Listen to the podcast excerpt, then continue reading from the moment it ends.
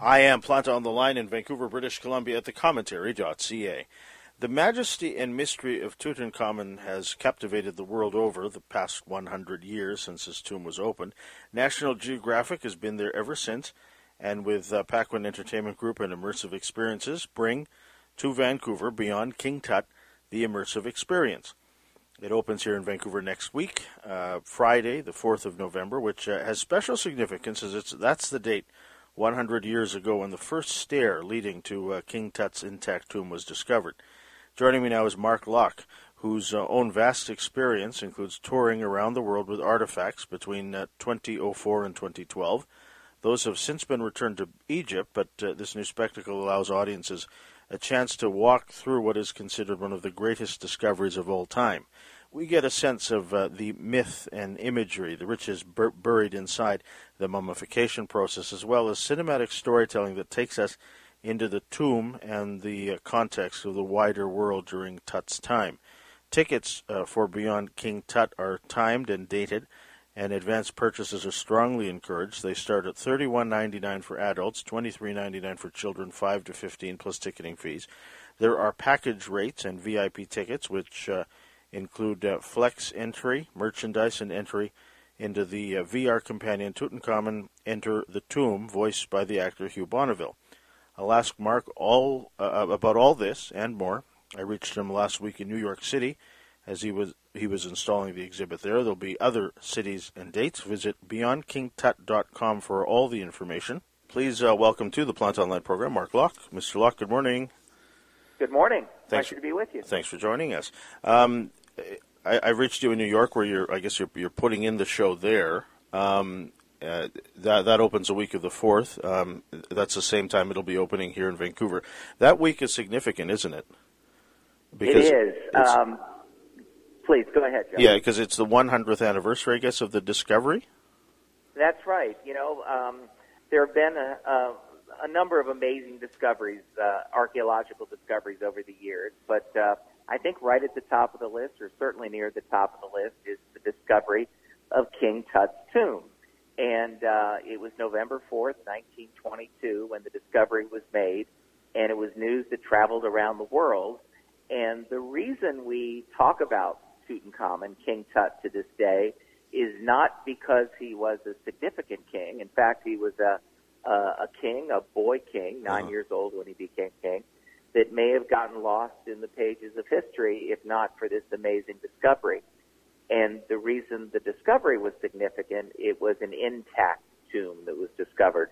The things that were left when the when the uh, tomb was sealed in the Valley of the Kings, the things that were left inside were still there and that's why um, it, it was such a significant moment in history and a significant discovery. I guess you're going to get asked, Mark, uh, about this wherever you go, as to whether there'll be artifacts on display. I guess not, but um, uh, you certainly make up for it in terms of the installation, don't you? Well, yes. Now, of course, it is a question to ask. I had the great pleasure, the privilege, really, of being part of two artifact tours when when Egypt allowed the actual objects from the tomb to travel around the world, I had the privilege of doing both of those exhibitions as well. And uh, very special. I wouldn't want to pretend that being in the presence of a of, of uh, an object, uh, ancient history, uh, of a piece of history right in front of you, you can't really replace that. But the Egyptians are building, uh, and soon will open the largest museum in the world called the Grand Egyptian Museum and that will be now the permanent home of these objects. And they may never travel again, certainly in my lifetime. So we thought the next best thing uh, to celebrate this moment uh, was, first of all, to partner with National Geographic uh, and their incredible archives, not only their photographs and their video uh, archives, but also their academic expertise. Um, I don't think you kind of pretend to do a show like this unless you have that sort of affiliation. And this really is a celebration. It's like walking into the pages of National Geographic. Yeah, and, and those those are photographs that we all grew up uh, seeing, um, and and it's a magazine that, that obviously has has uh, played a part in, in sort of um, uh, documenting as well as as uh, reviving year after you know several years later and, and sort of over and over again the the, the interest in, in King Tut. Yes, exactly. And uh, you know, as I, I'm not sure of your age, Joe. I'm a little farther along, possibly, uh, but uh, grew up uh, certainly with the pages of, of Nat Geo, but of course Nat Geo's TV special now, their video content, their online content, and their most recent uh, photographs, videos, exploration. In fact, um, I just spoke to someone earlier today at National Geographic, and he's on his way to Egypt not only to celebrate on site this um, this hundredth anniversary, but also to continue their work. You know, there's been CT scans done. We're fascinated by the mm. mummy of mm. Tutankhamun. Yeah. We're fascinated by the DNA and the the family tree, if you will. So their work continues as we speak, and uh, and bringing this story to the world um, uh, in the pages of the magazine, the the online content, uh, and now this spectacular exhibition experience called uh, Beyond King Tut. So at the exhibit when it when it opens here in Vancouver, um, I understand there'll be um, sort of a replica of the tomb. Now, is is that life size, if you will? It is representative of the tomb. Uh, the actual now the tomb is um, it was a, a humble tomb, if you will, uh, by by royal tomb standards. Uh-huh. I've had the the great the great honor of going into that tomb. It's uh, four rooms. Um, and uh, the most maybe the most recognizable, the one with painted walls, uh, was the burial chamber, and that's what we represent in in this exhibition uh, to give folks a, a, sense of size. Uh, certainly, the shrines that were built around the stone sarcophagus, and then finally the solid gold coffin. Um, seeing those in three dimension as artifacts, of course, like we mentioned, is is a, a irreplaceable experience. But we're able to do things here with the video content that I think brings you uh, even closer into the story. And uh, that's, uh, I think that's what you're referencing is the burial chamber, one of the four rooms that held um, the the mummy, the mummified uh, remains of Tutankhamun, as he still is today. Not in the burial chamber; he's been moved into the into the um, the um, antechamber, which uh-huh. is which is a smaller room. But uh, yes, we represent that. I think that the difference here to your to your question, I think, you know, we've we've I've used that word immersive Joe now for for 25 years, and in the last couple years, it's come to mean something quite specific, and that is these large projection exhibitions, mm. uh, like Van Gogh or Monet, and they're beautiful, uh, really spectacular. I think what makes this a little different, and and I hope uh, maybe the next level of storytelling, kind of cinematic storytelling, is this is immersive in that we have, you know, that large, I think people are now familiar with these large soaring uh, walls and big spaces of uh, immersive projection. But we, uh, we follow that with a storyline, or we proceed that, quite frankly, with a storyline that takes you from the discovery, Howard Carter's moment, where you know he pushed through the one of the stones, and someone said, "Can you see anything?" And he wow. said, "Yes, yeah. wonderful things." Well, it's that story that starts our journey, uh, then into the tomb, into the burial chamber. We also want you to get to know this young boy who who became king uh, at nine years old because his father Akhenaten had uh, passed away, and his short reign, but um, his reign from nine to 18 or 19 years old. And uh, we get you get to know him, his family tree. You you and the children will be able to play a game that he played as a child called Senet. And then we'll follow, we're all fascinated by mummies and mummification. We have a part of the exhibit that, uh, that talks about that uh, once again in projection, but also in a more traditional way, a didactic way where you can experience that. And then finally, you know, the large immersive room. Um, uh, there are some images, I think, certainly on our website online, not only the four walls, but a, a large representation of a, of a boat in the center of that room that served as the projection surface as well. So something we're quite proud of and, and, and quite spectacular. Uh, I'm sure, yeah. The the the um, back to the, the, the burial burial chamber for just a sec, because yes. uh, that fascinates me, and, and I saw the photographs of it, and and I I would probably get creeped out if, if I saw like a, an artifact or, or you know an actual tomb, if you will. So this reproduction is great because there's screens around it that show you what would be inside. So without without scaring me or, or other people, um, exactly. it, it's great to see what's inside, and, and one will ab- be able to see sort of the, the size of it, I guess, right? Yes, that's exactly right. Um, the burial chamber, as we mentioned, um, was just large enough to support a number of shrines that were built, as I mentioned earlier, around the stone sarcophagus and the coffin. And we want you to get a sense of that size. So on the floor, those different sh- shrines are represented, and then the three coffins, uh, the inner interlocking coffin, and ex- uh, a larger one to to a smaller one, and finally to the solid gold coffin. That's all something I think for, like you said, for for folks of all ages uh, to really experience uh, without maybe that moment of, of going down into a tomb. Yes. Yeah, yeah. The the other thing that um, I guess uh, Tutankhamun has, has taught us over the, the past hundred years is um, showed showed us really the, the advancements in science in terms of um, uh, even just take the mummification process for example. Um, that's something that we'll be able to learn about when we go to uh, Beyond King Tut, right? That's right. In fact, you know, uh, it really goes. You know, he to the as I mentioned earlier, he he he died at 18 or 19. Um, it's still a mystery how he died, what caused his death. Uh, but we are finding out more and more. We, by that I mean the folks that are really the experts, not me particular. I kind of sit at the feet of those folks. But you know, when the mummy was first X-rayed in the 70s, Uh-huh. it was thought because there was a dark spot at the base of the skull with the X-ray. Well, the assumption was, or the educated assumption was, that he died. That was trauma, that dark Yeah. spot. That he may have died from a blow to the back of the head. Well, that of course sets us off, doesn't it, in, in all sorts of uh, storytelling ways. Well, what what what happened? Was he in a battle? Yeah. Was he in a fight within the royal family? Who knows what that was?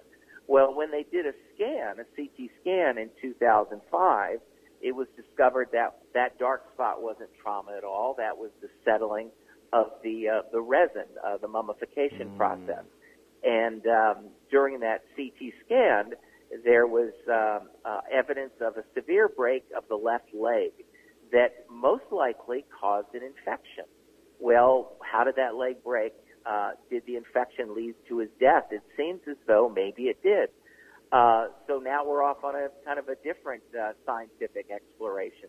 And as I mentioned, uh, the folks from Nat Geo are in Egypt as we speak, uh, discovering more things about uh, Tutankhamun's mummy, uh, studying DNA, and as that information becomes available, when it's uh, hot off the presses, if you will, we're going to include that or add that to the exhibition uh, during our stay there uh, in Vancouver. That's the exciting thing. I mean, the technology really does rewrite a lot of our history, and, and in, in the case of King Tut, uh, 50 years ago the story was different. 50 years later, it's different, and who knows where, where, where it'll be five, ten years from now. Um, That's exact. That's it, Joe. In fact, you make me think of something. Um, you know, when I first started doing the artifact exhibition, um, we, of course, sometimes history is told through a certain lens, and um, this was back in 2005, the artifact exhibit that I mentioned. And it was really all about this British archaeologist, Howard Carter, and his story.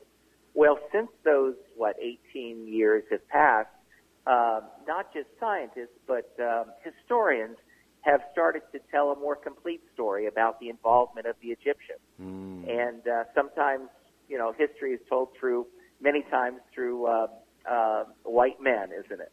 And uh, now that we've learned more, uh, Nat Geo and the academics and the writers involved in this exhibit are telling a more complete story of that uh, discovery that very much included the Egyptians as well. I'm a big uh, Downton Abbey fan, and uh, I understand that Hugh Bonneville uh, is part of the exhibition. Is that right? Well, and there's there's a little more to the story, but I will tell you about that. One of the the fun things, um, besides the the large immersive rooms that we've talked about, is we have a, a VR experience as well. And some of your listeners, of course, are familiar with putting on the goggles and Sure. the uh, yeah. uh, right? To, and that brings you uh, into uh, the tomb itself, and you can explore it, you know, by turning right, turning left, turning up, and turning down. And Hugh actually narrates that for us. Now, the tie-in there that I find, uh, and I just was talking to someone uh, about this about um, oh, about 45 minutes ago. Um, the uh, Carnarvon family, Right. um, yeah. right? They uh, financed the Howard Carter uh, explorations, the expeditions, and um, Lord Carnarvon was was that gentleman that gave Howard Carter the money um, to finance his his exploration, like I mentioned. And when the discovery was made, of course, he came to Egypt and was part of the festivities. When we brought the artifact exhibit to London in 2000, I'm thinking nine, about, Uh-huh. uh, Lady Carnarvon, the descendant of Lord Carnarvon, uh, was there at the exhibition.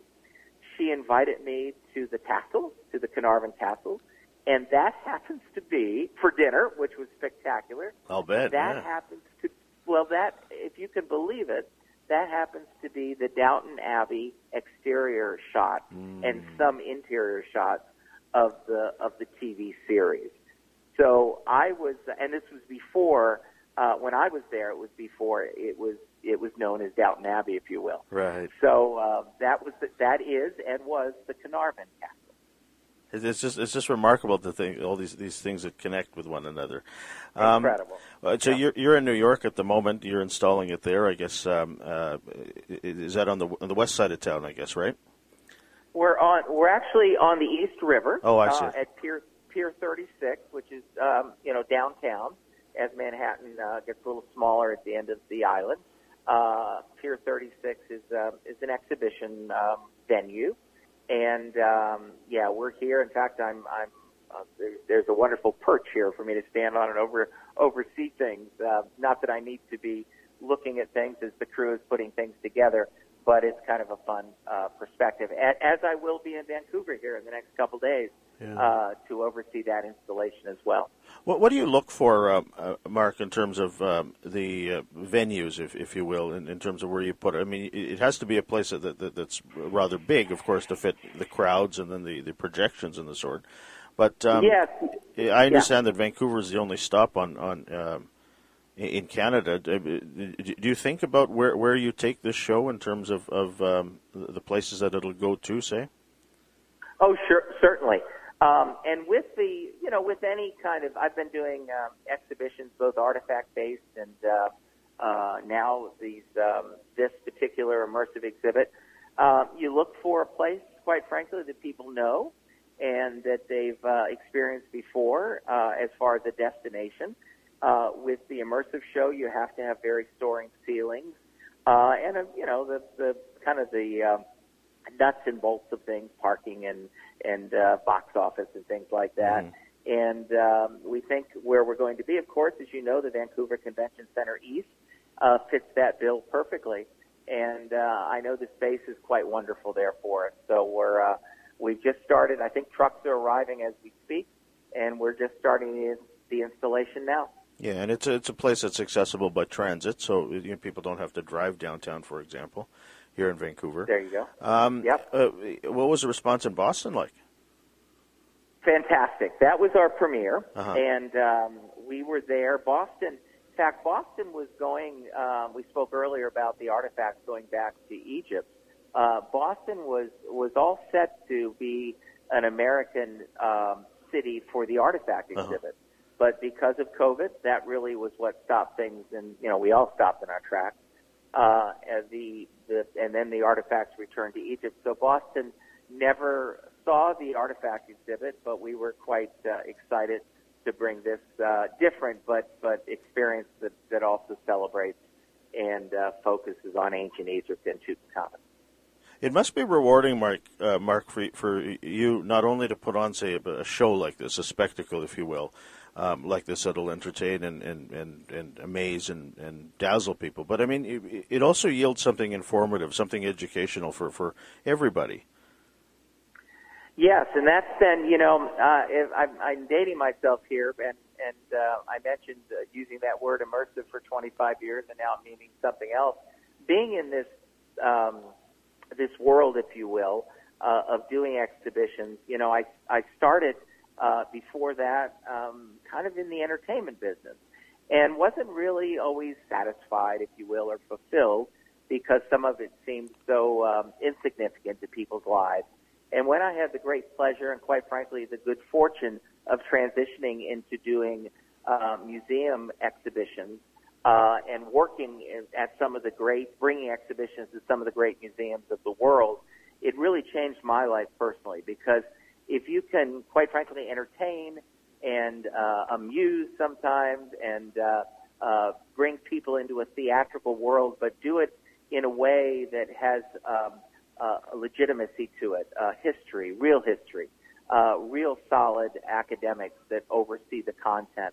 Um, I've I've been I'm selfishly speaking here, but I've been quite um, blessed to be part of this, uh, to this sort of uh, bringing experiences to people over the years, and uh, now with this new technology uh, of these high definition projectors and able to do something in a different way. Once again, I, I feel blessed and quite quite um, fortunate to be part of this world. So it's it's really been quite a ride for me. Uh, I've had the uh, good fortune of diving the Titanic, going mm. down in a submersible when I yeah. did the Titanic exhibit, um, working at Saturday Night Live when I did the Saturday Night Live exhibit, uh, and it kind of goes on and on. And now, uh, like we said, the most spectacular archaeological discovery of all time, and being part of this show. Uh, we'll look forward to, to, seeing Beyond King Tut when it comes to here to Vancouver. But uh, uh, beyond that, are you are you working on something else? We are, and I can't tell you what it is, but you'll be the first to know when we make the announcement. Uh, we do think this world of um, exhibition of, of, the immersive experiences uh, opens the pages to a number of, of exciting subjects. Um, so we're we're working on some new things here soon, and um, and hope to to get those certainly out to the world and and to Vancouver as well. You're doing great work, Mark. Uh, we'll look forward to Beyond King Tut. Thanks for your time today. Oh, pleasure to be with you, Joe, and I can't wait to get to Vancouver. The website for more is beyondkingtut.com. Beyond King Tut, the immersive experience, opens here in Vancouver at the uh, Convention Center Friday, the 4th of November. And uh, one of its uh, curators, Mark Lach, joined me on the line from New York City and Vancouver. I'm Joseph Planta.